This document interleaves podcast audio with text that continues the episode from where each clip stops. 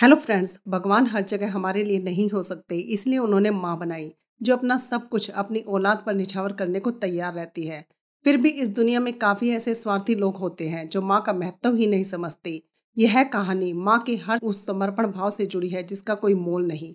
ये बिल क्या होता है माँ? चौदह साल के बेटे ने माँ से पूछा।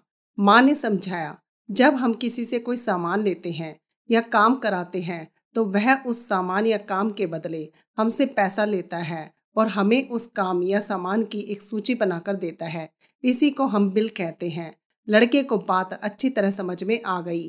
रात को सोने से पहले उसने माँ के तके के नीचे एक कागज़ रखा, जिसमें उस दिन का हिसाब लिखा था। पास की दुकान से सामान लाया पाँच रुपये पापा के लिए कंघा लाया पाँच रुपये दादाजी का सर दबाया दस रुपये माँ की चाबी ढूंढी दस रुपये कुल मिलाकर तीस रुपये यह सिर्फ़ आज का बिल है।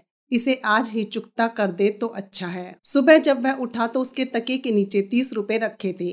यह देखकर वह बहुत खुश हुआ कि ये बढ़िया काम मिल गया। तभी उसने एक और कागज़ वहीं रखा देखा। जल्दी से उठाकर उसने कागज़ को पढ़ा। माँ ने लिखा था, जन्म से अब तक पालना पोसना, ज़ीरो रुपया। बीमार होने पर रात रात भर छाती से लगाए घूमना। ज़ीरो रुपया, स्कूल भेजना और घर पर होमवर्क कराना, ज़ीरो रुपया, सुबह से रात तक खिलाना, पिलाना, कपड़े सिलना प्रेस करना, ज़ीरो रुपया। अधिकतर मांगे पूरी करना ज़ीरो रुपया, कुल मिलाकर ज़ीरो रुपये। ये अभी तक का पूरा बिल है। इसे जब चुकता करना चाहो कर देना।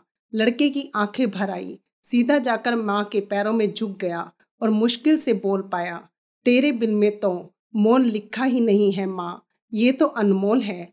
इसे चुकता करने लायक धन तो हमारे पास कभी भी नहीं होगा। मुझे माफ़ कर देना, माँ। माँ ने हँसते हुए उसे गले से लगा लिया। फना कर दो अपनी सारी ज़िंदगी, अपनी माँ के कदमों में दोस्तों। दुनिया में यही एक मोहब्बत है जिसमें बेवफाई नहीं मिलती। हर पल में खुशी देती है माँ, अपनी ज़िंदगी से जीवन देती है माँ। खुदा क्या है माँ की पूजा करो दोस्तों, क्योंकि खुदा को भी जन्म देती है माँ।